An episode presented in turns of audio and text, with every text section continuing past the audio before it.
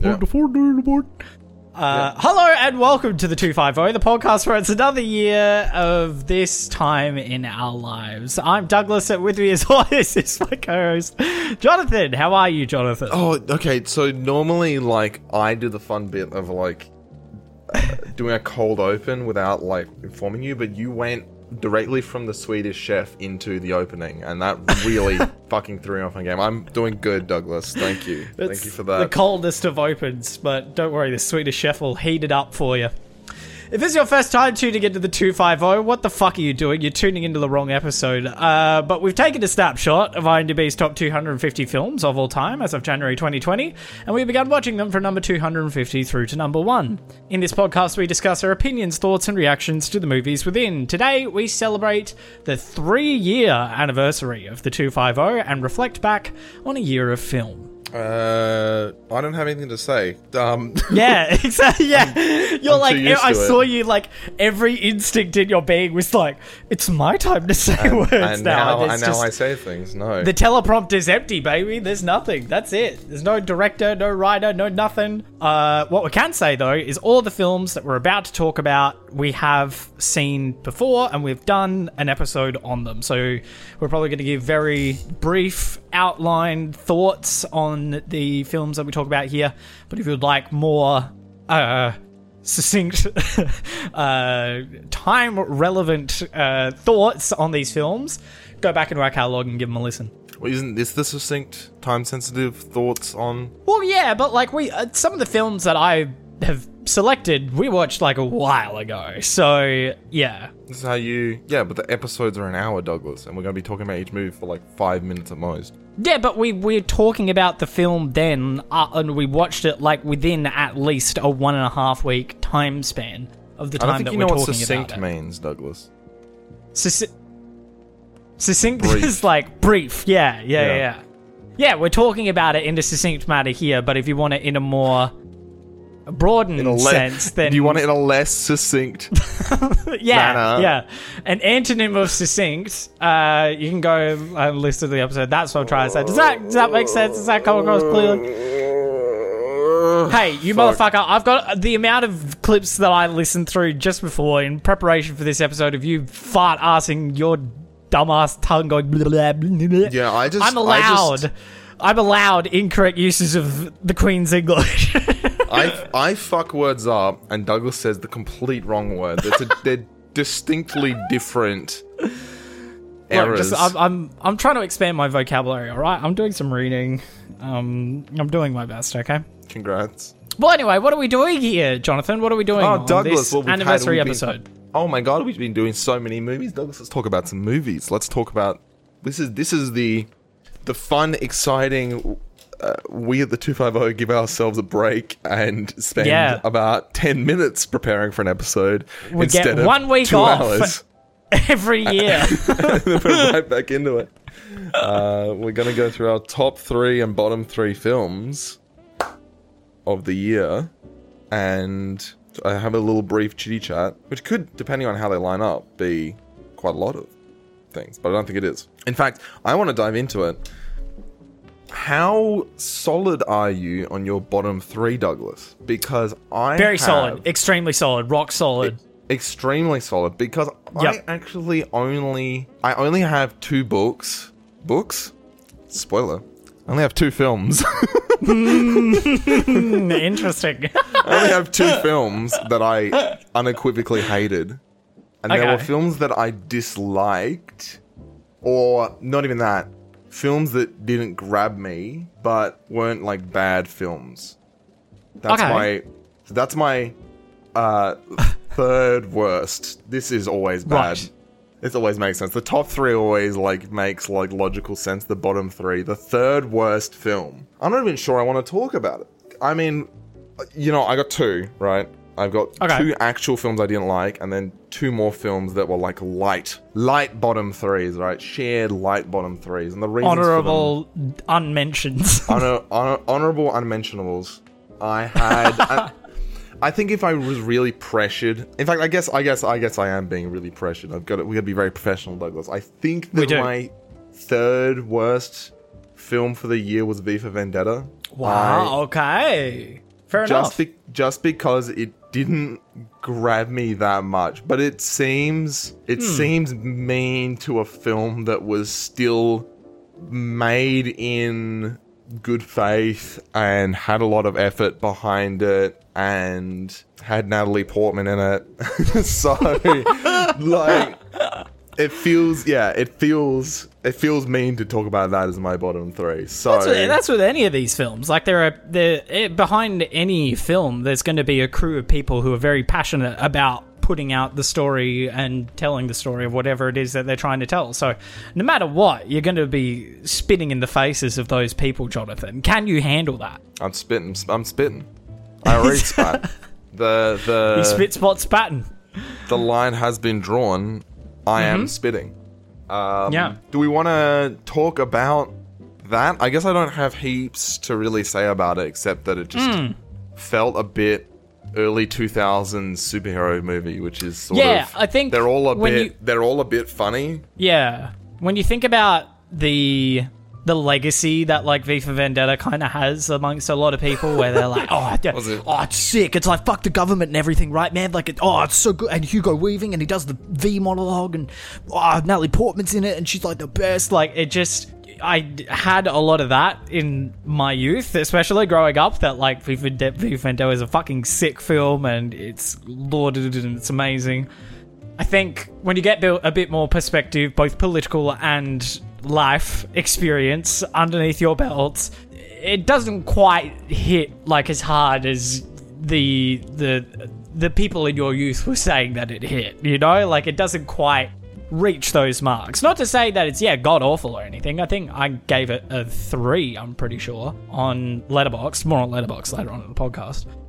But yeah, it's just completely inoffensive, I think. You know what? I'm like, the time that it was around, it did the thing, and that's fine. It's got a bunch of Australians in it as well, which is also pretty cool. That is true. Yeah, it's it's definitely getting harder as we're going through the list to find films that we distinctly disliked. Like I remember the first anniversary episode, we had plenty to choose from. We had like Oh, yeah. six Yeah, movies yeah. that were just like these all fucking suck.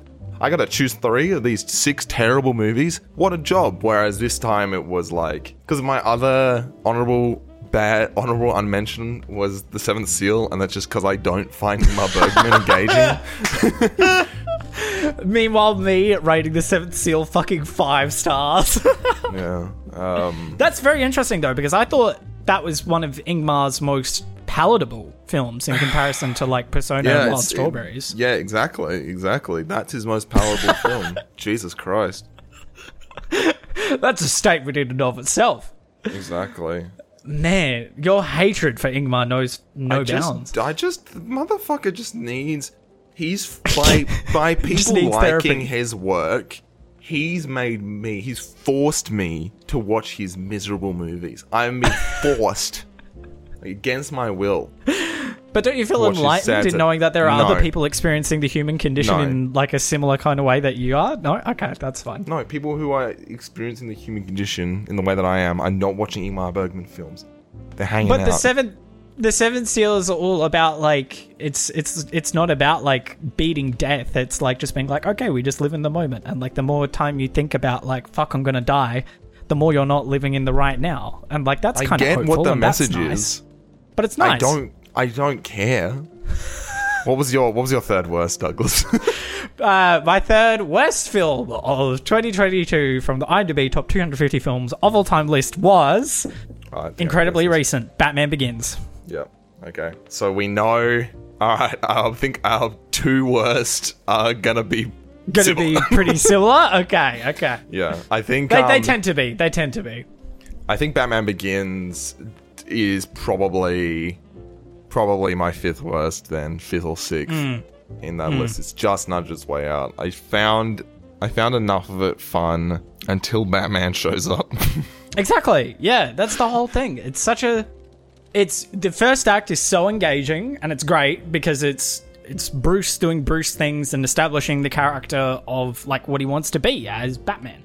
But then as soon as he becomes Batman, it just it loses so much of that pace and that intrigue and that excitement of building the symbol and everything. And Hmm. there's just a bunch of stuff where I'm like, oh man, that could have been so much better, I think. But it's. the Batman Begins is you, you it kind of needed to exist in order for the Dark Knight to exist. You know, I, I say that in the episode as well. It walks, sorry, it crawls, so Dark Knight can run. It limps. Yeah, So yeah. the Dark Knight can run, yeah. Limps and and, I mean, scrapes its way across the finish line. And if you love this oh. film, fucking go for it. If you like any of these films, by all means, like fucking, this is entirely subjective. We should be saying that. But I'm not sure about my worst. I think I will. I think the re- I think my second worst. I I think we could still be friends. I think if you really like my worst, top number one worst film of the year, I think I will think there's going to be a debate. very. yeah, yeah, yeah. No, I'll be like, we can maybe have a, a, a social drink together, but I don't think we can ever really have fun together. I don't want to hang out with you. Yeah, I think it okay. says too much about you. Um, interesting. yeah, yeah, that's fair enough. God. Um, Whetting my uh, appetite. all these early superhero films are they're all a bit funny. They were really still working. They're just toying with the genre. Yeah, exactly. And they're just trying to figure out what sticks and what doesn't. With hmm. like keeping things gritty and grounded and realistic and all that jazz. And then, yeah, without it coming off too hard, like too far in one direction. Yeah, DC has always kind of struggled with that, though. Any DC property has always kind of struggled with keeping it grounded and realistic while not going too far through that direction and making everyone just go, oh, well, okay. Yeah, I did state in my letterboxd interview as well that I preface any opinions that I have about Nolan's Batman trilogy with the fact that I've watched Matt Reeves's The Batman 2022 six times this year. So to say that it is my favorite interpretation of the pointy-eared bat to the screen uh, ever is an understatement. So it's it's just good to filter my opinions through that. I think. um, fair enough. Well, do you want to jump up to the top three then? Yeah, we do our the- third third Do the best third My best third- film. My Go third ahead. favorite film. I have a huge honorable mentions list, by the way. Oh yeah, me too. Um, Actually, we should do that first, right? Uh, I guess so. Yeah. Or we could Okay. do it before number one. Up to you. No, no, no. You got to do it before the number one because because it could spoil what some of it could give you ideas. Mm, for what the rest of the true, top true, three true, would true, be. true, true. Yep. Good Yeah. move. Good move. I think my third favorite film of the year was Marriage Story. I Oh like- yay! I liked oh, Story that makes me really happy. Yeah, yeah. Um, Tell you- me about it. Tell me why you liked it. I, I adore this film, so I Yeah, I, I, I I'd much rather hear why you enjoyed it. It's a super, super solid character drama that like felt really real and played uh, uh, sort of everything felt sort of logical in the illogical way that people were acting. Like it, it was a very tight script and a really great job of the, the acting from the two co-stars. Um, and ScarJo was and Adam Driver. didn't look at my watch for the whole thing. Had a lot Hmm. of fun. Um, yeah, yeah. I, I really expected to hate it. I really expected to be miserable and depressing. And I, I, I've heard some people say that they do find it miserable and depressing. Um, but I really, uh, yeah, I really didn't didn't mind it at all. I, I thought. I think was, I um, think that there's hope in Marriage Yeah. Story, and I think it's a it's a it's a lesson in Noah Baumbach is so interested in human relations and just like how humans interact and uh, clash with one another more often than not. And I would say Marriage Story is almost like the antonym to Before Sunrise. It's yeah, where before sunrise is about two people colliding and the kind of the blissful interaction of that and then no matter how much time you spend apart from that person you will always collide back into one another and find that spark marriage story is about where two people do collide and have that spark but then what happens when that spark turns into a bonfire i think is a hmm. really interesting way to approach it and also it's got laura dern laura dern we love laura dern yeah. We do love it. She's we are, sick. She's we're a big so fan of Laura good. Dern. Um, And Julie Hagerty. Julie Hagerty is also really good in it too. yeah, the supporting cast in this is excellent as Hmm. well. They they really bring in some big names. I missed the before films, man. Was the last one before midnight? Is that what it's called? Yeah. Yep. Uh. Yeah. The last one in the trilogy. We should. We Sunrise. should put it on the snubs to just you know like Just to get cap out, the yeah. trilogy off. Mm. Yeah, just for our own. Yeah. So we can say we've we've got it. I I wonder how gonna be a long will he do one. another one? Yeah.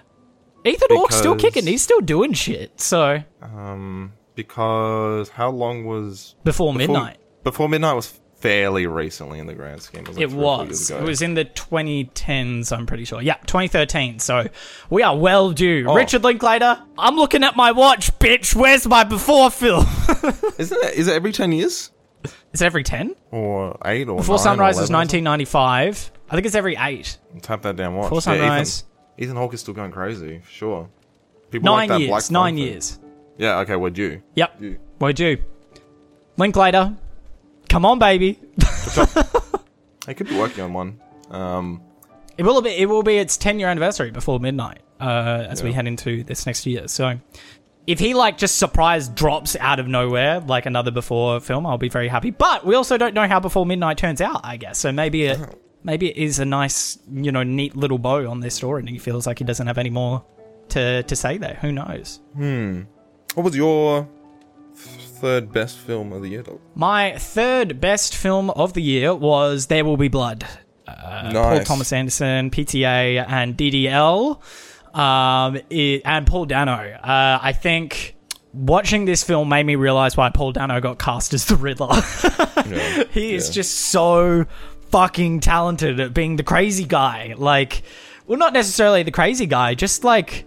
There's, Yeah. there's so much No, no, no, the crazy guy. circumstance. there's so much circumstance and subtext to all of Paul Dano's characters that like he loves tackling that shit and and going for those the people at the outskirts of society more often than not or in the case of there will be blood someone in a position of power who probably should not be in a position of power and in a position to be able to uh, kind of bend the ear of people and things like that and just the power struggle of There Will Be Blood is just incomparable. Uh, And DDL's eye acting is amazing. I love how he uses his eyes.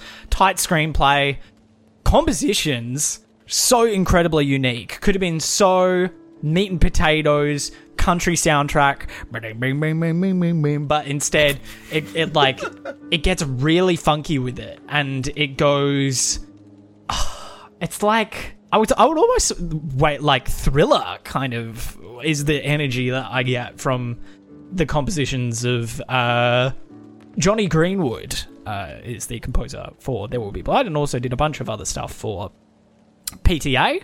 Yeah, it's uh, Radiohead, so like it tracks, you know, like Oh. I, he's the lead guitarist for Radiohead. I love Radiohead know. stuff anyway, so which probably makes me very vanilla and basic. But I admit to that. I've got I've got my what is it? Kid A uh Kid A Mnesia vinyl. I don't give a shit. What a dork. yeah. Did you have anything to say about There Will Be Blood? Yeah, I uh, liked it as well. It was in my honorable mentions. Um, quite an intense film. Um, Yeah, yeah. Very full on. The third This act in not- particular. This was not a good reason for me to dislike the film, but the the, the extended tinnitus thing really just just shit me off. Yeah, but that's like because you got tinnitus, I guess. yeah, right? that's, the, So, like, that's the that- movie's. That's not the movie's fault. That's that's. I mean, it's not my fault, but it's not the movie's fault.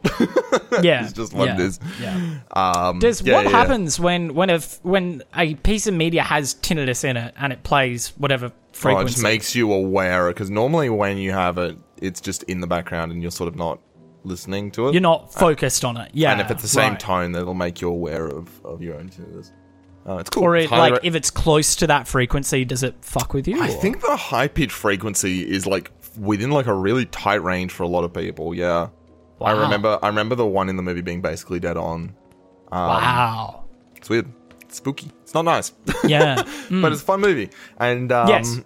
the- like I, I, I feel, I feel like it's almost like the low hanging fruit, but the the clo- the whole closing scene of that film is excellent and yeah. um, just the acting, alley. man. I'm just such a sucker for the fucking acting. Yeah, it it's it's so masterful. Um, and cinematography is pitch perfect as well. So we'll Hmm. definitely we'll definitely be revisiting There Will Be Blood at some point in Hmm. my future film viewing. Um, cool. Well, then we can get to our second worst film of the year, Douglas. Mm. This will be. Um, This will be I'm wondering. I'm wondering what order you've got. Okay. yeah, that's yeah, yeah. Happens here every year. Hmm. I think you I can, I think you'll be able to tell. I had Green Book as my second worst of the year. Okay, did you have Warrior, Douglas? No. Oh, I no. did. I. I. Uh, Warrior. Warrior would be one of my unhonorable mentions. really? Uh, oh, okay. yeah. we- okay. It's not even in the I three. fucking hated that movie. That was a strong. yeah, I hated it too, but not as much as I hated another film. Ooh. So wait, what was? Yeah. Is is that Green Book or is it? No, no, no, no. Talk about. Let's talk about Green Book very quickly. Okay, let's, talk, about, the Green Book. Green Book. Um, Fuck this movie. I think I think um, uh, it's just Mahershala you know- Ali. That's it. He's the best. The only Yeah, reason you should it- come to Green Book is for Mahershala Ali. Yeah. Yeah. I think maybe actually having it second worst is maybe a bit unfair. I there's good stuff about it. I don't think it's all these like I don't think race bait is the right term, but the films about racism for white people movies like we've had we've had a it, it's annoying. I look back at our help episode. I'm pretty sure I brought this up last year as well. I remember being fairly positive about the help and then coming back to it and being like, ugh. Yeah. and um, you know the help the help is in that in that universe in that neighborhood of um, race. Let's make white people feel white better people. about themselves. Yeah. Yeah, and this is the same thing, and it's that's the thing. It is better than the help, and it is better than Gran Torino, which are both in that sort of weird, fucked up genre. Um, yeah, great performance from Mahershala Ali Yeah. uh, it was just handled terribly. Like, like this is what I meant, where I was like, V for Vendetta and The Seventh Seal are films that I didn't like, but they weren't like made from like a bad place. You know, they weren't like creatively bankrupt or like you know, sort of like baiting out a particular audience. Like those two films were still made genuinely. I just didn't love them. Whereas Green Book was just like this was like, and it was probably also someone trying to tell the story of a really cool dude who dealt with a lot of shit, and that's the other benefit this film has over The Help and Gran Torino, is it's based on the real story. I wish they'd It just shouldn't have gone to Peter Farrelly. If you uh, No. if you wanted to tell this story and you wanted to tell it authentically, it just shouldn't have gone to Peter Farrelly. It shouldn't have gone to the same director behind fucking Dumb and Dumber. There's something about Mary and me, myself, and Irene. Those are all comedy films, and you don't get someone who has a basis in comedy to direct what you know, like it's a dramedy, sure, if you can even call it that it just it, it shouldn't no. You, you don't get peter farrelly to do this. You need someone else. I don't know who. I wouldn't know who to pick to tackle this particular story but it's not his story to tell. Hmm. Yeah, yeah. especially when you delve into the fucking weeds and you realize how little the shirley family were actually consulted in the Involved, portrayal of don and everything else in between. It's yeah no this film is disgusting and it's just mahershala ali is the best It's just it's a shame. I mean, there's a problem. It is like pretty entertaining, but Production just- design is great. I'll say that. It's, it's just really hard to stomach it, knowing what was going on. So Yeah. Yeah. yeah. Oh, what was your bottom two? Second A worst. Beautiful Mind. Yeah, I got I got some a beautiful mind chat, and we can maybe stick that in before our firsts. Actually, Okay, Um, okay. Uh, but yeah, yeah, beautiful It's just Mind really male rough. gazy. It's just very everything it about it is rough. just very and everyone talking about how hot Russell Crowe is in it. He's really not. He's not as hot as you guys think he is. He's just Yeah, and the letterboxd summary spoiled it for me, which kind of sucked. Um, so don't Hmm. go look at this one on letterboxd if you're looking to go and really dry. I yeah, I just it's fu- I, I really like Ron Howard stuff. I like a lot of stuff that Ron Howard does, but I just don't quite get what he was going for here. To be honest, it just very male gazy, inco like inco- not necessarily incoherent, but incohesive. Is that a word? Yeah, tedious, overlong, cumulus, self-important, fucking two thousands wave of biopics. You know what I mean? Like it just it just feels like that. It's just such mm. a bore, mm. and it never once finds a place to be entertaining. So yeah. I remember I gave it a two and a half, and I actually bumped it down to one and a half. So the, the more I thought Damn. on it, so I, what did I end up giving it? Um, I think I might have given it more like a three. I do feel like you really disliked it, and I just it just wasn't my favorite, if I recall. I don't think you even rated it I may not have. Uh, because you've been doing that recently. I've been uh, like last. Oh no, you gave it I've been putting three and a half. Three and a half. Three and a half. Yeah. Maybe it should be a three. Anyway, yeah, that's Just that's fair. wholly I didn't- average. Yeah. I did not see that coming, but I also like I don't think it put like a negative enough effect on me. I think I still found Hmm. the film I found the film fun even though it was or, or not fun, but I was just you know, I was, I was into it while it was happening despite Jennifer it. Connelly is great. It's the same thing as Green. Book for me. It's Jennifer Connelly is the saving grace. Yeah. Oh. Um cool. Hmm. Well, maybe I should talk about it now. I watched uh I just watched yesterday a film called Pi and it is Not the Life of Pi, just Pi. yeah, it's 1998. That's a different film. Ooh, okay. It is uh, uh, directed by Darren Ar- uh, Aronofsky. We've had him before, haven't we? Aronofsky, haven't we? Sounds familiar. Um, maybe we haven't. Maybe I've just heard people talking about him. Oh my god, he did Noah. How is it Noah? He anyway. He's he's the guy who did Requiem for a Dream, Mother, Black Swan. Ah, I see. Okay. Yeah, okay. I vibe his stuff. Yep. He did The Whale, which is um the new Brendan Fraser film. Oh, Fraser film. yeah. Yeah. The one that everyone's Um, fucking chatting off about. Yeah. I wonder if I've seen Noah. I'm not sure. Anyway, that one looks like a weird one. That's probably worth watching just for fun. Um, I really want Ah, to it's watch Russell Crowe and Jennifer Connelly again. Well, there you go. I, I, I really want to watch Black Swan. I have been told there there's a lot going on there that's really really cool, and obviously Requiem for a Dream I think is oh, Black bit of a Swan is the best. I fucking love Black Swan. Don't really have any interest in Mother. I watched, I read the summary, and I was like, okay, Yeah. cool. Anyway, so Yep. Pi is this film from '98. It is about basically the same thing, like a, a dude who's schizophrenic and some some flavor of mentally ill. They don't dive into it very deeply. Um, and he's he is a mathematician, and he's finding you know patterns in the numbers. He's trying to find a pattern in the stock market is like his thing, but it's um, it doesn't fuck around like a beautiful mind does. It's like right, it's like hard in the paint, it's like straight in.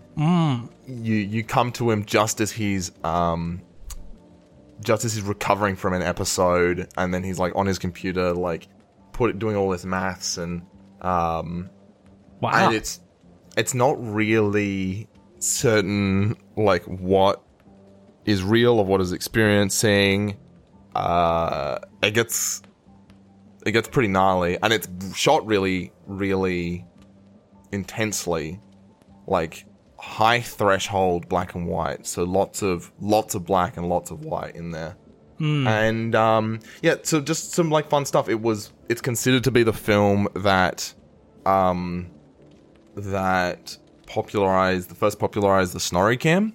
It wasn't the first instance of that Oh, particular wow. thing but it was literally like snorri cam operating the snorri brothers. I'm like oh those guys.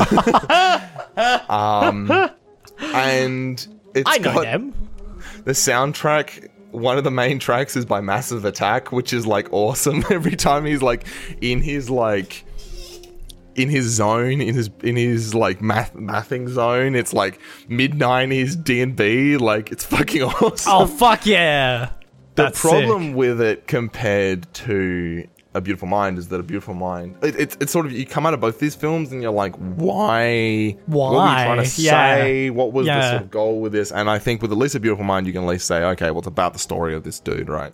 Whereas this Yep. one is sort of just like a weird esoteric experience but also it was fun. So um i yeah i i would if you were interested in a beautiful mind i would recommend pi. It's a bit more um confronting perhaps but it Hmm. was it was pretty cool yeah yeah Okay, cool. I mean, yeah, that's very Darren Aronofsky. Anyway, he's very um, self-absorbed in all of his works that he does. So, I mean, well, we'll get to that uh, when we get to Requiem uh, for a Dream, which is, I believe, this year. In this year's, it sneaks into this year's bunch. I think it does right at the end. We're going to be pretty cutting it pretty close, but yeah, I'm pretty sure it's there. nice cool all right and then my second favorite film Uh-huh. from the year was No Country for Old Men, Oi, very good. Nice. which is um um and like I said, like the honorable mentions. Coen all- Brothers.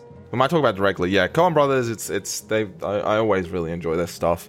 We I do, think this we do. is one of their less popular ones. I believe. No Country for Old Men. Yeah, yeah. Uh, people will laud other Coen Brothers films as like their best ones, unquestionably. Hmm. Um, but uh, the main antagonist, who is played by Javier Bardem. Javier Bardem, uh, is just like iconic, just an iconic, Exquisite. fucking character, Yeah. and probably more So iconic, intimidating. more iconic than he was in James Bond. You know, Yeah, I, I would, which I is a say. shame. A real shame. Um, that's right. No, fuck it. Because when you see when you see him in this role, it's evident that he has the capacity to to play a character in that sense. But Mm. he, yeah, I guess just got dealt a little bit rough in the um, screenplay department of Spectre, I suppose. But Yeah. Yeah, yeah. He it was a it was a I mean he's quite he's still quite good in Spectre. But um, Yeah. Mm. I think for me, the big thing that rings through on No Country for Old Men is the stillness of the film. There's there's a lot more silence in No Country for Old Men than in a lot of other Coen Brothers films.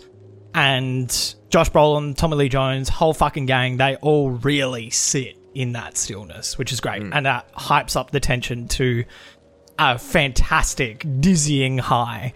uh, without spoiling anything, there's a scene where Josh Brolin is in a hotel room, and Yeah.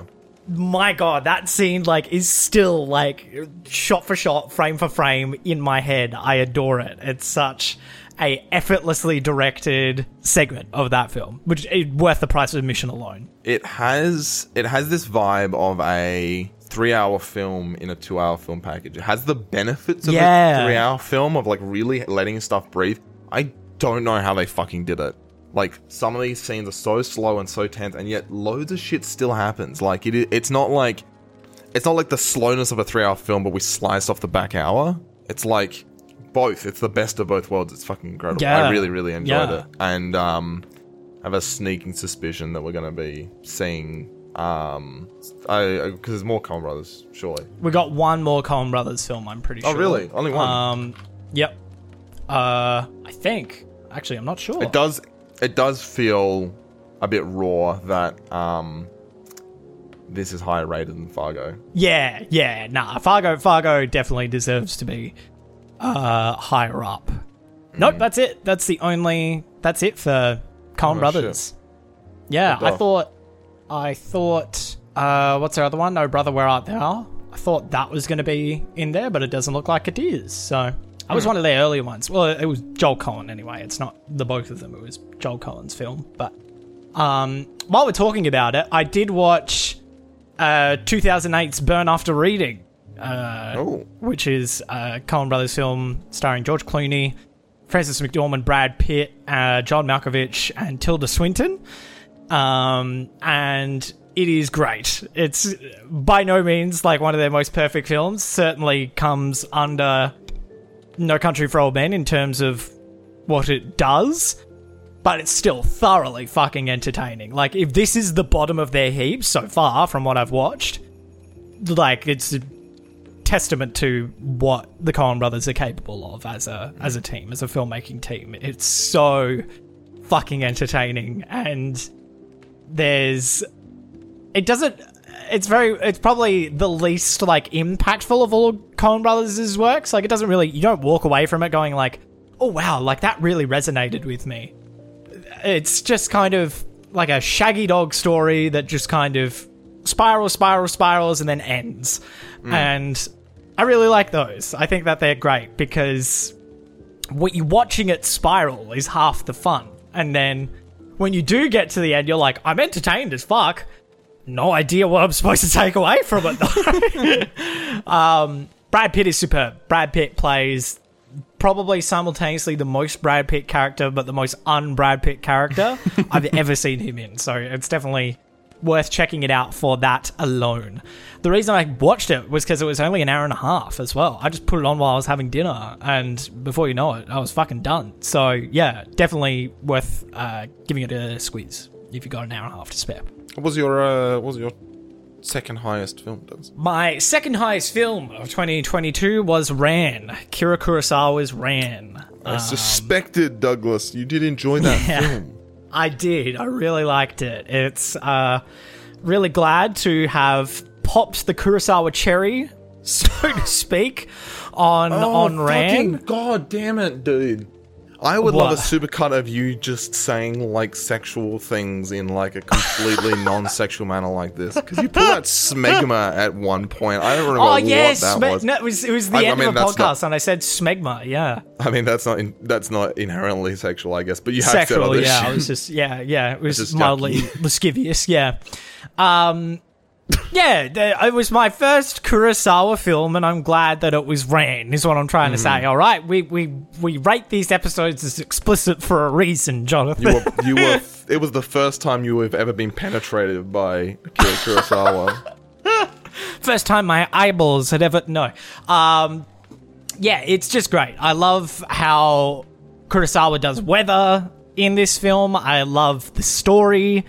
I love Mifune. Mifune is such a talented fucking actor, and I'm very excited to see him in other Kurosawa works. There's just a lot to take from the screenplay itself, but then when you pull that back and you look at the rest of it and the rest of the package and the fucking cinematography, the production design, how much fucking went into making all of the armor for like all the fucking the, the soldiers and stuff? Like this film fucking pops as far as color goes. It's so vivid. And yeah, the so many shots and angles that ring in my mind, and obviously based off a Shakespeare thing. So naturally, I'm probably gonna like. I have a little bit more of a um uh, a tendency Attachment. towards it, given that it's yeah exactly that it's based off of uh, King Lear, and yeah, it's uh, just a great introduction to Kurosawa, and I'm just in awe of the man. Fundamentally, I just uh, yeah, I'm very very excited to see if this is if this is like according to IMDb, what one of his lesser works is. Fucking Yojimbo was great. I wouldn't put it up there near Ran, but it was great. Very excited to see what else Kurosawa has in store for us. Hell yeah. Um, sweet. Do you have anything to say on Ran or? No, I, I liked it as well. I, I think um, I think it was a little slow for me, but That's fine. Uh, but technically, I was like very impressed by it for sure. So he's okay. Very good. You, films written by. If you go to Letterboxd, um, it comes up. He's under films written by for a fistful of dollars. That's um. Yes, yeah, yeah, because uh, it's Yojimbo is inspired by. Um, I know it was uh, inspired. sorry, Fistful of Dollars. It wasn't Wait, written by him. Someone's Well, going to no, be the- funny on the- Letterboxd. The outline, the outline of the story is like written by Kurosawa. by- Yeah, yeah. Anyway, that's fine. Um, there's uh, do, is Ikiru Whatever. on the list? Uh, yes, I believe it is. Okay, cool. So we have, I think, th- probably three more. Yep, Ikiru is actually very close. It's around the corner. We've got Ikiru. So we got uh, Rashomon. Uh, I think that's it. Seven Samurai, I think, And they're pretty close. the They're like distance. within the next couple of months, so that's exciting. Rushmore's next, baby. Oh, and Seven Samurai. Yeah, Yeah. that'll be the that'll be the other one. Yeah, Exactly. fucking in Letterboxd, it's like number nine at the moment. Yeah. So yeah, P- uh, people like that movie. people fucking like Seven Samurai. Yeah, To absolutely. uh, to uh, bring up an old uh, Bring up an old adage. adage. Absolutely. like that movie. Um, my honorable mentions, Douglas. Lots. Yeah. Like I said, The Gold Rush is probably Wait, the this is honorable mentions for good films, right? for good films. Right. I didn't have that many Gold honorable, Rush, yeah, dis- dishonorable yeah, mentions. good film. that um is the best of uh the films by or the films um starring uh fucking Charlie Chaplin um that we've had I think I think it's my fave so far Yeah, um just like outrageously creative just like very very fun we watched that one um, together as well. Actually, I mean, I watched it once, and then I got to watch it again with you. Um, and we ended up watching a different wo- uh, version to the one that I first watched as well, which was actually that's right. really cool. Yeah. Um, I really like the secret in their eyes. I that has the yes. Yeah. it scratches the mystery thr- thriller itch that is constantly Just itching. creeping away at the back of Jonathan's mind. Um, uh, and I think it was one of our few South American films of the year, and yes, it was, which is a shame. Like- Would like some more. it's insane. The South American films always the ones that are in the list You always had- like blow my fucking gourd. You had uh, Wild Tales in your honorable mentions for last year as well. yeah, So yeah, absolutely. Um, something like it hot was just Yep. a lot of fun. Um, yeah, Marilyn come and Monroe. see. Come and see would never be in my top three because it's too depressing. But I Valid. uh, very very well written and and um absolute fucking nightmare to have made. Another tinnitus film. Another tinnitus Yeah, movie. actually true. Yeah, that one was much worse actually. You I should think put you should um, put a tag in your letterboxd things of like tinnitus film. Yeah, yeah, yeah. Um, uh, yeah. Uh, there will be blood. I think the tinnitus bit was only for like, you know, five minutes or something. Whereas Yeah, come yeah. and see it's like 20, It's a 30 big minutes. extended, yeah, bit. and I was yeah. very much getting sick of it. Um, talking about Kurosawa, Yojimbo was in my honorable mentions. Um, I think I enjoyed Yojimbo a bit much, a bit more, Mm, Fun but think film. that's because it was more like tightly. Um, I guess it's not more tightly character driven. Maybe it's maybe it's more of like an enclosed plot. Um, in a There's more. There's area. more like kind of action and stuff happening to it. that Yeah, it's a little bit like broad than what Ran is is going for. Yeah. yeah. Um, the thing. Good oh, we had the thing this year. Oh my god! Yeah. Wow, this is a good year. It was. It was. Yeah. I was looking at the list. I'm like, oh my god, just like so much stuff here was like sick. And um, Darling for Murder, same same thing. Mystery, mystery thriller, enclosed location, tight plot. Hitchcock, Hitchcock, baby. Hitchcock's got me finally. He's done it. Um, He's- what about you? Did you have honorable mentions? I do. I had uh, All About Eve was a really good one for me. Uh, great character drama, just so Mm-hmm. good, so talented as far as acting goes. Um, Bette Davis, just mwah, bellissimo. Um, I can't put it in my top three because I just don't feel right about it. But Chinatown, um, uh, say it first and foremost, fuck Polanski, but. Just as far as like a film, if we're just looking at it as a film, and Jack Nicholson with the fucking nose, it's incredible. and just a noir film, like the the amount of influence that Chinatown had on noir and just mystery and everything else in between. I think, yeah, you can't help but kind of give it to Chinatown a little bit. But fuck Polanski, one more time for the people in the back. Um, and then I also had Dial M for Murder as well as an honorable mention. Um, Hitchcock is great, and I'm really excited to see uh, Vertigo and Psycho and um, I think what is it? Uh, Rear Window, I think is another one as well. Yeah. uh, I haven't Yeah, seen like any Hitchcock before, so Yeah. I'm really excited to get some of those more, you know, like Hitchcock staples underneath the belt because I think they will whet your appetite for the the mystery kind of vibe that you're very much hunting for because Hitchcock really likes if Dial M for Murder is any uh, frame of reference he really likes weaving that web and then slowly letting you kind of unravel it until you you're like caught in it yeah Mm. yeah it's great Um, yeah, good. You, it was a fucking good, good slice yeah. for sure. Like how how much trouble we had building a bottom three, and the amount Yeah. of fucking honorable mentions. I think everything from the last year is a pretty pretty comfortable watch. If you and just they're wanna only throw going to something get on. harder from here on out jonathan that's the thing No, like I it's think we can be... be horrible and opinionated now. I think, I think, I think there's going to be very few that are like technically bad, so we can just be like, nah, fuck this movie. And Yeah, exactly. The We can movie, just like, go it's like a all four in. instead of a four point five. Like, fuck this yeah piece of shit. fucking shit, piece of shit ass piece yeah of yeah garbage. Yeah, exactly. Uh, Uh, well, before we jump into our number one list, uh, I would like to just play. There's a couple of favorite clips that I compiled from the. We do uh, social media bits over on. Uh, Instagram at 250pod, T W O F I V E O H P O D, and we do little one minute max segments uh, from the podcast to kind of tease you into what the episode is about, or just something particularly funny that we said during the episode that we wanted to highlight.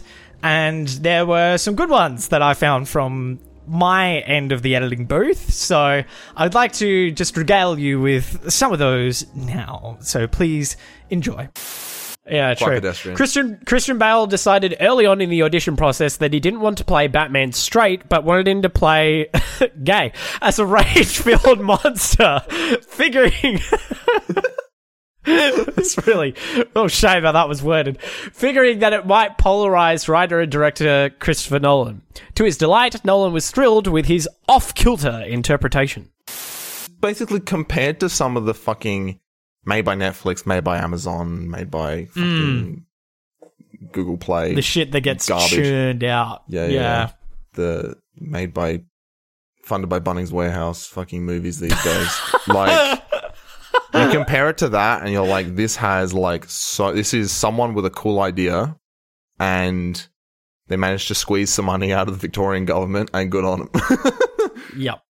Anyway, I'm, uh, um, I'm checking the email right now, Jonathan. We just lost our brand deal with Bunnings Warehouse, but Damn it. Uh, that's we we had 10. them on the hook. Mine are for a 10, call us. there. Oh, mine are ten. mine are ten. We're open. We're open And office, taking baby. calls. yeah. Anyway, Well, did you have any closing remarks before we swing off into spoilers? Douglas was work my closing closing remarks. I just haven't had a I film like that like where four times. yeah, yeah. over the stupidest shit too. Like it's it, it was it always came back to a family thing. Usually, like there was it's about uh, family. yeah when Mei That's the thing about this movie. fucking don't undermine me. It's like Fast and Furious. yeah, It's about family. Mei and Satsuki driving their uh, Ford Impalas off in uh, different directions in a fork road. It's like um, you seen the scene where Carrie Fisher is talking about episode nine. She's like, "It's just about family." Actually, she might be talking about episode eight. And it's like, is it? Is it Carrie Fisher? is it? Is it really? She's dead. Is race? Uh, let's bloody zip on over to Spoiler Town. Um, let's let's get in the. Hang on. That's me. I'm I'm putting us in the. I'm putting the keys in the ignition, and I'm uh, getting get in the Ute, Jonathan. We're, we're driving past the Oh, three oh, billboards. oh, I'm opening the door. Douglas. Yep. Clunk. Good. All right. Chick. Oh, I mean, Is that I'm your sitting here. I'm getting, Put your seatbelt on, getting- motherfucker. Yeah, yeah, that was what the chick was. I, Okay, got, good. I got, I got my big Slurpee straw here. Slurp. All right, good boy. putting all these sound effects. Can I have a sip? Oh, Can I have a sip, please? Here you go. Slurp. Thank you. Yeah, All right, there now we it's time. What, ugh, what was in that? What the fuck is that? What did you put in Oh, this? this, All right. this is horse piss. Wait Oh, a minute. That's oh, the wrong that's the wrong that's Slurpee. The, oh, I'm going to throw out the window. Alright, let's drive past these three billboards to fucking spoiler town or whatever. you incited this. You incited this. This is your editing problem. Uh, it's your fault. There's always one or two of these ones, these heavily edited bits that we do, which are, I will admit, loads of fun. They're fun to make and they're fun to listen to. But it always just feels like it's your like editing like reel. It's like your resume.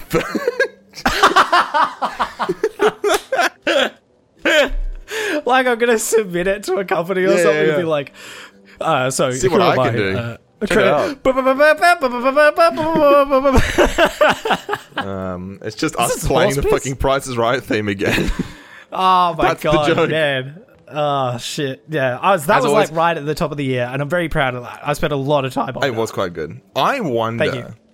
Because I've been stumbling over my words more. I wonder if that's a long COVID side effect. I know I was always bad, but I feel like I'm worse than normal this year. Just yeah, like where your brain gets its words from. No, actually, that said, it's not like me stumbling over words is is rarely or having different like I'm doing right now, having different like angles of uh, approach on a particular subject. Yeah, It- going yeah. that's actually me yeah. thinking too fast. So maybe it isn't long COVID. Hmm. It's it's it's. I think about concept A, and as I am communicating concept A, concept B, C, and D all Is pop into my head all at once and yeah. start fighting in my mouth. so, I do flub words Ah. though. The flubbing, the flubbing is particularly. An we were talking about this. into the world of Jonathan. I think we were. I don't think this ended up in the recording. We were talking about the Douglas and I both fuck shit up. Was this in the? Was it in the? oh this no, in the no, no, it wasn't. So yeah, you need to say this. Douglas yeah. and I both fuck shit up words wise, but with me, it's like I'm like fat tonguing it. You know, I like. Yeah, I get stuck on a word or like mispronounce something. Douglas just says the wrong word and just plows. Yeah, but on I lead with confidence. I lead like I say the word like I know what the word is. That's my inner actor that's going like, yes and motherfucker. Like you just say it with Yes, conviction. and smegma.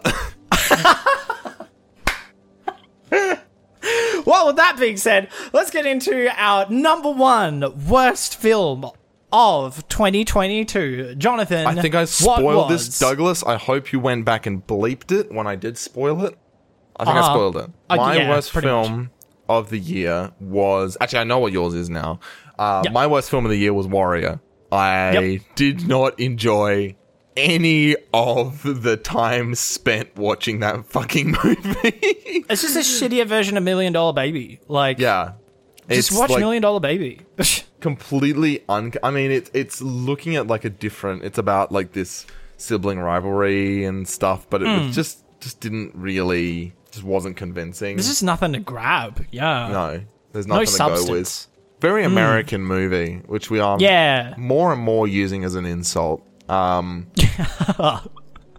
Um, Sorry, American listeners. yeah, it's only most of them. So, um, so yeah, We're losing our Australian listenership and gaining more of an American listenership, and then when we lose them, we'll have no one. You've done it, Jonathan. You've split that. You've Thanos snapped everyone.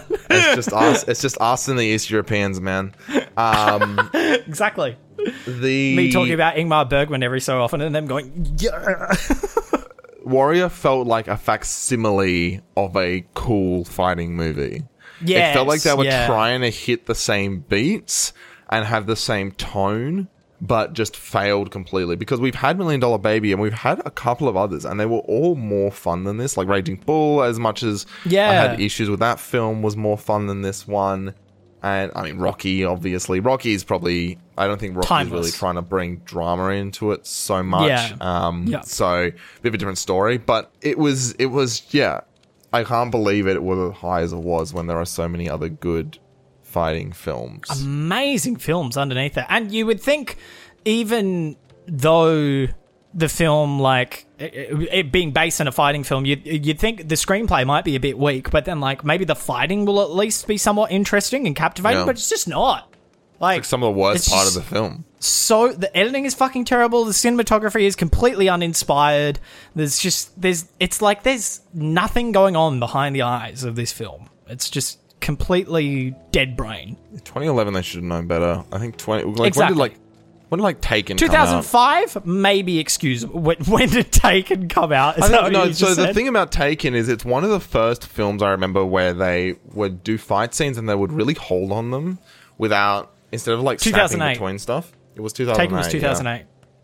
This is like They it says a known better. lot. It says a lot that I put a Tom Hardy film at the bottom of my list for this year. Hmm, I want to. I want to make out with that guy's Princess Peach lips, man. He is. He is in my top top They're ten. DSLs. yeah. Um. J- uh, JSL's Jonathan Smooch and Lips. I I, I love Tom Hardy and and it, he just got fucked by this fucking Yeah. movie. Like it's it's embarrassing. It's a shame. Uh yeah.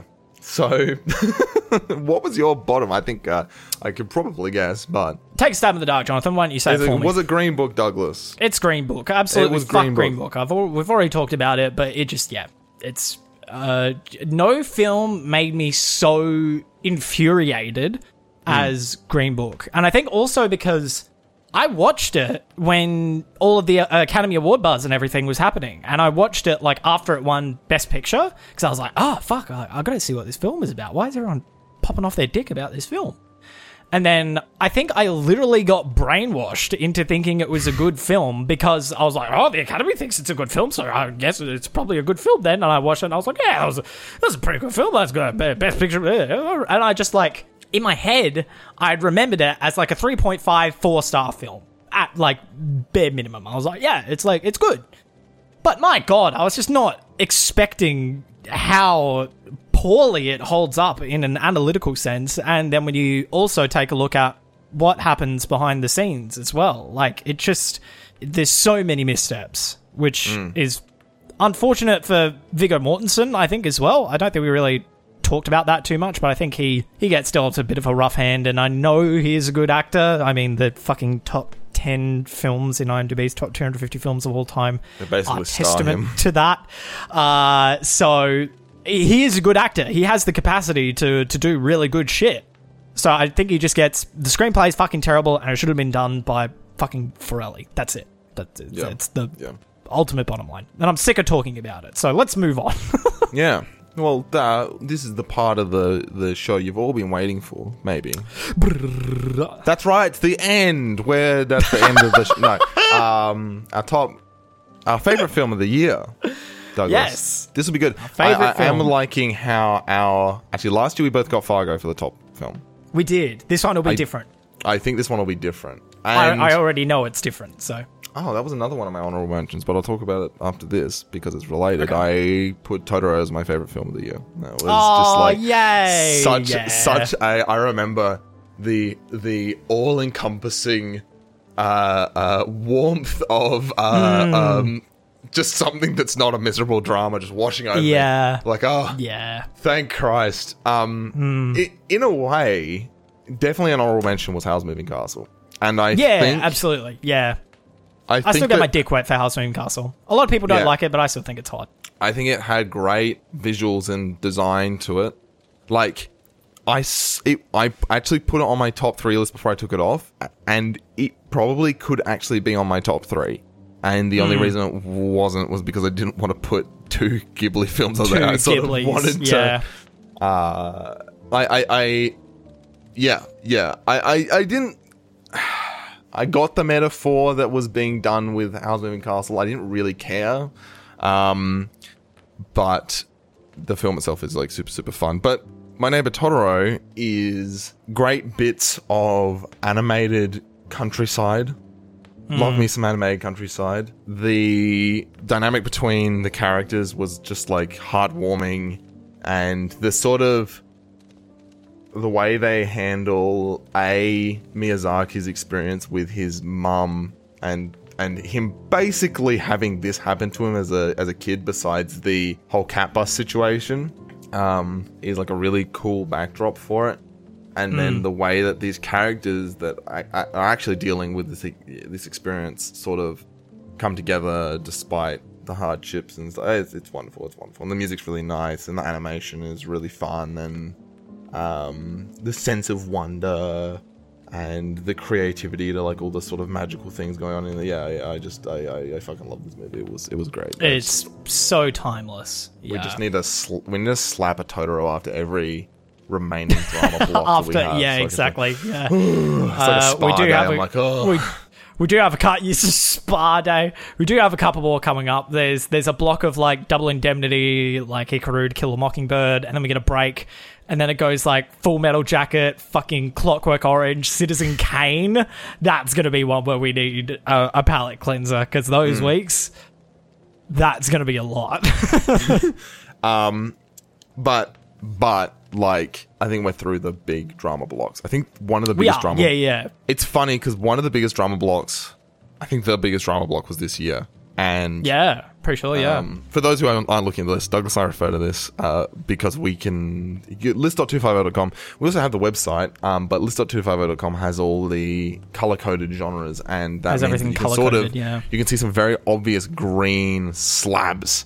And they're um, our big blocks of dramas. Actually, I think maybe the biggest drama block was last year. It was Stand By Me to Persona. So yeah, it actually has been shrinking, and it's shrinking more and more, which is sort of basically means there weren't many like sci-fis and fantasies in the bottom half of the list, and then we're bringing in a lot more sci-fis and fantasies and actions and superhero films Yeah, and stuff, and, yeah. co- and a couple comedies and things like that. Um, We're getting a Yeah. we're gonna get a good bit of diversity heading into this next year, but we'll talk about that very shortly. Um, Yeah, what was your favorite? Totoro. Uh, I just No, quickly sorry. on Yeah. Totoro. Yeah, uh, I think the fact that basically nothing really happens in Totoro is one of its best assets. The, Oh, the it's, fact what, that it's all it's I just need, Douglas. the fact that it's just two kids and a dad moving into rural Japan and it's two kids who get to hang out with some forest creatures. That's basically it. Is like the best. Like it's it's beauty and simplicity.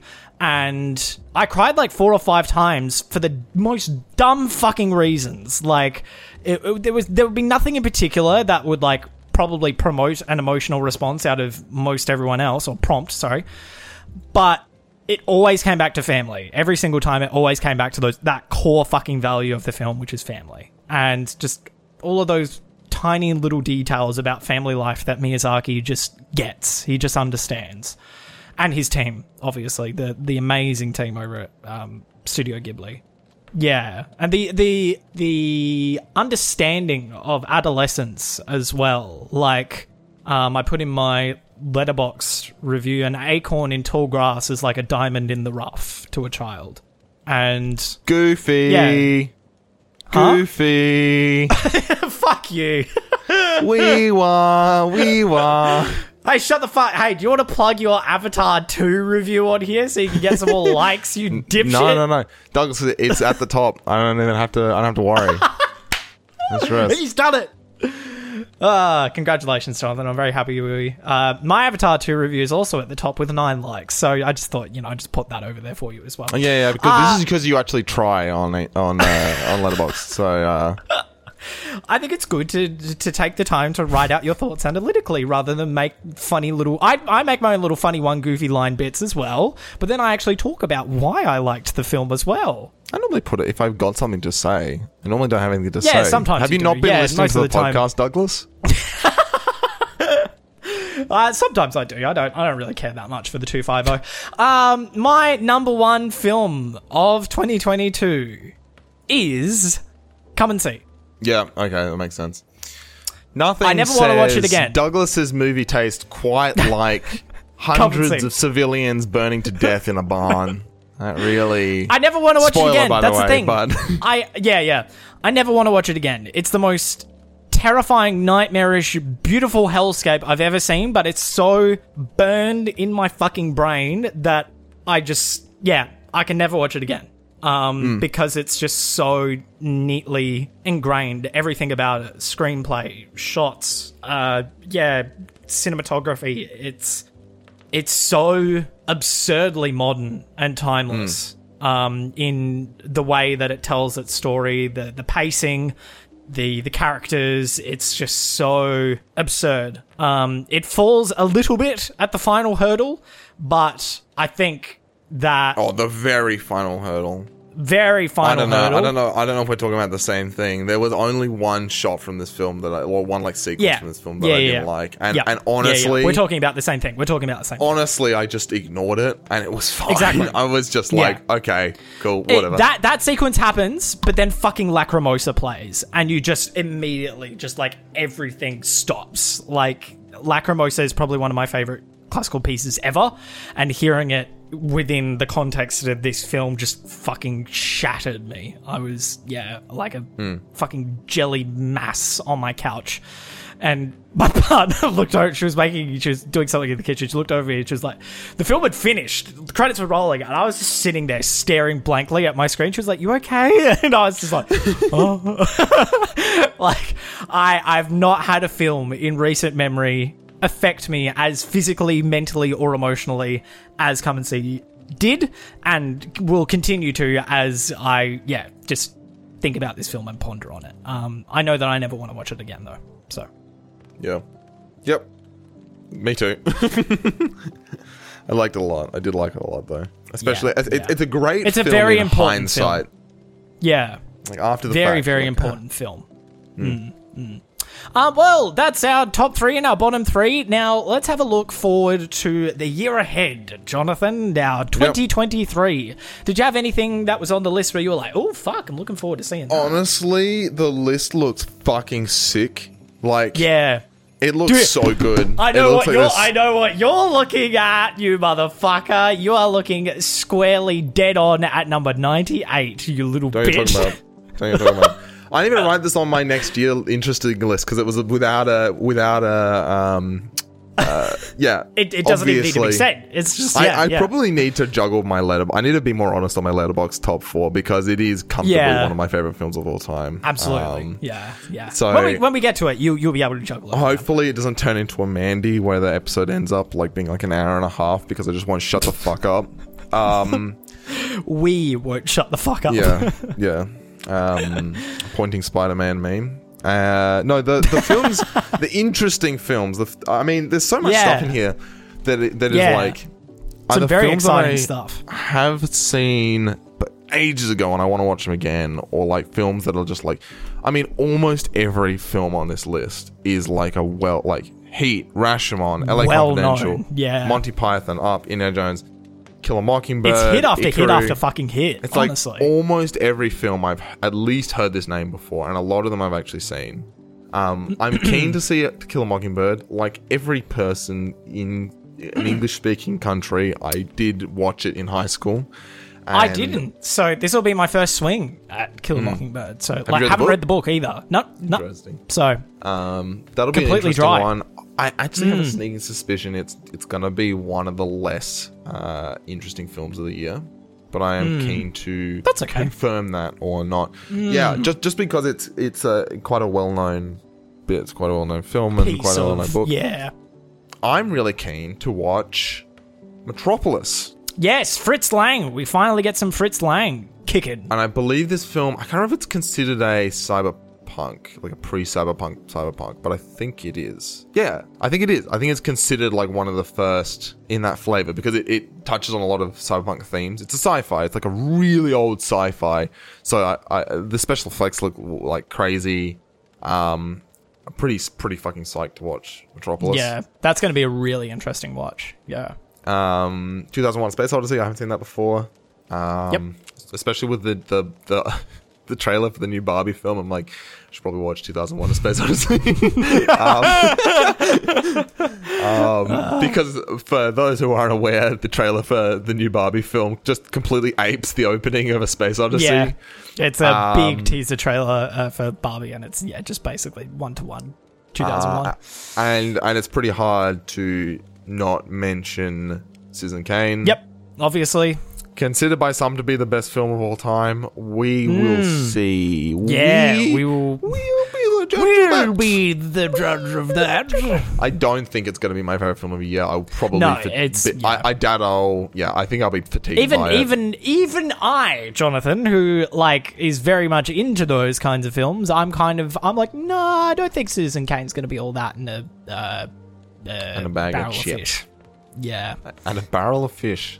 Douglas, you and your mixed fucking metaphors. It's not even a my mixed metaphor. most that's- anticipated. Shut the fuck up. My most anticipated film heading into 2023 are uh, Indiana Jones and the Last Crusade. Um, Yep. How I many how many indies do we have?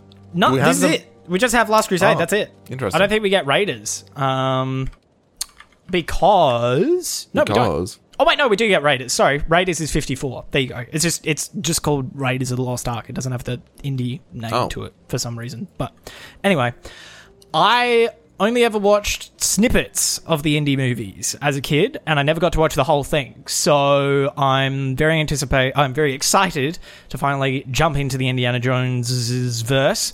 Um, only Indiana Jones film I saw is uh, Crystal Skulls. Nice. uh, I think I'll be interested to see what the the roots of the franchise are. Um, keen for a, fo- a few dollars more. Uh, we need to snub uh, Fistful of Dollars first and foremost, though, because it's a sequel to Fistful of Dollars. So Right. um, We we'll can make that snub that, and then that will give us the context for uh, a few dollars more. And then Singing in the Rain. Um, I think that's going to be the perfect little spritz of brevity and light that you need um, heading into this next year, Jonathan. Uh, that being said, there are quite a lot of little moments of brevity amongst uh, this year. Levity. We get like You're doing it again. levity uh, amongst this year. Uh, we get we get Amelie, we get Singing in the Rain, we get Toy Story fucking three, uh, we get Up. Yeah, there's there's going to be lots of moments where we get to kind of just breathe and hang out for a little bit. So that's going to be good. Yeah. Sick. Um, yeah. Movies. And we're going to break the 100 this year as well. We're going to be in the double digits. We're gonna break the it end like of this year. halfway through the year. Yep, that's Crazy. fucked up. That's very fucked up. Um, yeah, I don't have anything to say. I already talked about the film that I watched outside of. Um, Oh yeah, did I? Uh, I talked about. Uh, uh, wait, do you want to outro the podcast while I do this? Well, you do what? Well, I oh, look at what outro. films The outro. Outro. Yeah. Uh, okay, we'll do Yeah, the yeah. outro. Okay. Um, yeah. We'll do the outro. We'll do it live. Would you? Yeah. Would you believe that? You know what? Doug, this is a sad thing. This is the first anniversary episode we uh, haven't done in person. We normally do it do- together. Do we do 2021s in person? Totally did. Wow. We totally did. Oh man, Um, that's a bummer. it is a bummer. So anyway, whatever. Here we are. Your fault. Yeah, y- uh, yeah, your fault, bitch. Um, someone, some, someone's working over Christmas. Um, Absolutely. if you enjoyed this anniversary episode of the podcast, we probably know what's going on. I hope it's this could be. I feel like this could be an, a good intro episode. Yeah, be, if someone these was are, like, "What are you doing with the Especially if you want to hear Yeah. like a lot of positivity, these are the hot episodes Absolutely. to go for. But yeah. uh, so if you are new, we put episodes out every week. Uh, Hello. What? I was just saying hello. Oh. If they're new, Oh, right. Yep. Okay. Um, we put episodes out every week. Douglas interrupts me constantly every week. Uh, Tuesday midnight Australian Eastern Standard Time, which is Monday afternoons in America, in Europe, and Monday mornings in America. Where can people go if they want more info on the podcast? If you got more info on the podcast, you can go to www.250.com. That's T W O F I V E O H.com. On the homepage is, as I think Jonathan said earlier on in the podcast, there's the list of films, the snapshot that we took back in January of 2020, and we'll be using for the remainder of the podcast there. If you want to have a look at the order that we'll be doing uh, this next year in, and you can see all the other films that we've covered as well. There's a link to two links to listen to the podcast, both on Spotify and Apple Podcasts, but we're available wherever good podcasts are sold. There's a link to follow us on Instagram, which is 250pod, and you can also uh, you can send us a DM on Instagram. Um, we're very quick to respond on those, but if you want a little bit more profesh, uh, you can also send us an email, mail at 250.com. Yeah, if you're sending us cease and desists, mail to photo.com. Mail at 250.com. Um, uh, I've re- this is an old Douglas's copied a template from the last year, and I'm uh, Douglas and I both use Letterboxd, which is a movie tracking and reviewing website that we're great big fans of. My account on Letterboxd is Upa, that is U U U P A H, and Douglas. My account is Ienzo Knight, I E N Z O K N I G H T, Ienzo Knight. You can look up Upa, Ienzo Knight, or 250 in the Letterboxd search engine, and you will find our respective profiles. We do written reviews of all the films that we talk about here on the 250, as well as anything else that we've watched in our spare time. I watched a lot. I watched Glass Onion twice. Um, I watched Burn After Reading. Uh, I watched Twisted again, which is that uh, amateur musical thing of Aladdin, which I still really want you to watch because it's funny. I think you'll like it. And then I watched Puss in Boots, Puss in Boots 2, The Last Wish in cinema. And I'm couldn't be joking.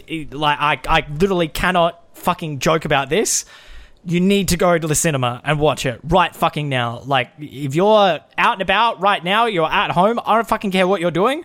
Pull out your phone, look up your nearest cinema and try and find tickets to Puss in Boots: The Last Wish. I promise you, you will not fucking regret it. It's one of the best animated films of this year, if not one of the best animated films out of the last five years. Um, it's up there with Spider Verse. It's DreamWorks animations. I think, hopefully, heading into a new golden era, which I'm really, really fucking excited about. It's got like this hmm. weird mishmash of like bad guys energy, Spider Verse energy, and old Shrek energy as well.